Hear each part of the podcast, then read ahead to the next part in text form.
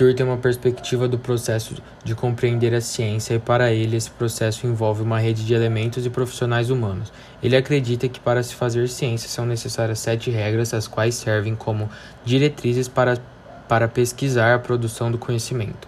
Para ele são necessárias as sete regras para não se negar o conhecimento científico e tecnológico que é algo que realmente vem se tornando perigoso, pois esse negacionismo leva o debate para um campo ideológico e o faz sofrer influência de opiniões públicas e anticientíficas. Partindo do do interior do laboratório, ele convida o leitor a olhar a ciência e a tecnologia de uma posição privilegiada, adotando uma perspectiva de dentro para fora. Isso faz da ciência em ação uma leitura recomendada não somente aos interessados pela sociologia, pela antropologia e pelos estudos sociais da ciência, mas também a estudantes e a pesquisadores da comunicação da ciência, da informação e das áreas afins, pois assim faz de tudo para sanar a teoria negacionista, que é uma estratégia antiga e bem-sucedida de minar conceitos científicos.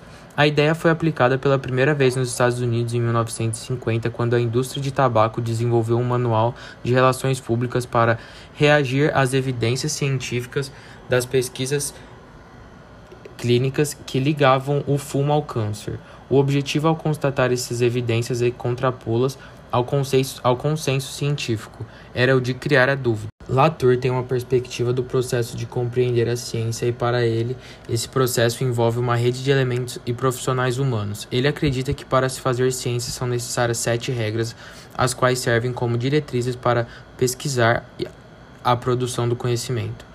Para ele, são necessárias as sete regras para não se negar o conhecimento científico e tecnológico, que, que é algo que realmente vem se tornando perigoso, pois esse negacionismo leva o debate para um campo ideológico e o faz sofrer influência de opiniões públicas e anticientíficas.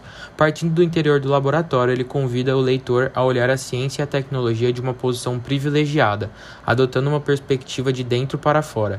Isso faz da ciência em ação uma leitura recomendada não somente aos interessados pela sociologia, pela antropologia e pelos estudos sociais da ciência, mas também a estudantes e pesquisadores da comunicação da ciência, da informação e de áreas afins, pois assim faz de tudo para sanar a teoria negacionista, que é uma estratégia antiga e bem-sucedida de minar conceitos científicos. A ideia foi aplicada pela primeira vez nos Estados Unidos em 1950, quando a indústria do tabaco desenvolveu um manual de relações públicas para reagir às evidências científicas das pesquisas clínicas que ligavam o fumo ao câncer.